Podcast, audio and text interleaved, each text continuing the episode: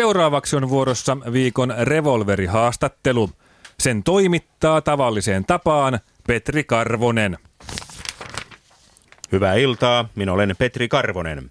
Tällä viikolla revolveri haastateltavanani on kuivakukkien asettelusta ja kuntien alasajosta vastaava ministeri Hannes Manninen. Tervetuloa. Kiitos. Onko teillä revolveria? Ei ole. Aiotteko hankkia revolverin? En aio. Eikö revolveri olisi kätevä kuntaministerin työssä? Kyllä olisi. Kumpi olisi kätevämpi ministerin työssä, kainalokotelo vai lantiokotelo? Ehdottomasti revolverikotelo, koska kainalokotelossa pidetään kainaloita ja lantiokotelossa lantioita. Oletteko kuunnellut Beatlesin albumin Revolver? Kyllä, kuudesti. Pahus, minulla ei ollutkaan kuin viisi kysymystä ja revolverihaastatteluni rulla on tyhjä.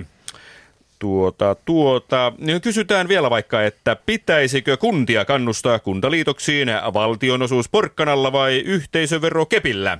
No mitäs peliä tämä nyt on? Tämänhän piti olla revolverihaastattelu ja nyt te alatte no. roiskia kysymyksiä hehtaari hahlolla niin kuin missä tahansa haulikko haastattelussa. No, no. Haastattelumuodon muuttaminen kesken haastattelun on kaksipiippuinen juttu. Minulla ei nähkäs ole haulikko haastattelun antolupaa. Sellainen oli tämän viikkoinen revolverihaastattelu. Ensi viikolla toimittaja Petri Karvosen ristituleen joutuu jälleen joku merkittävä poliittinen maalitaulu.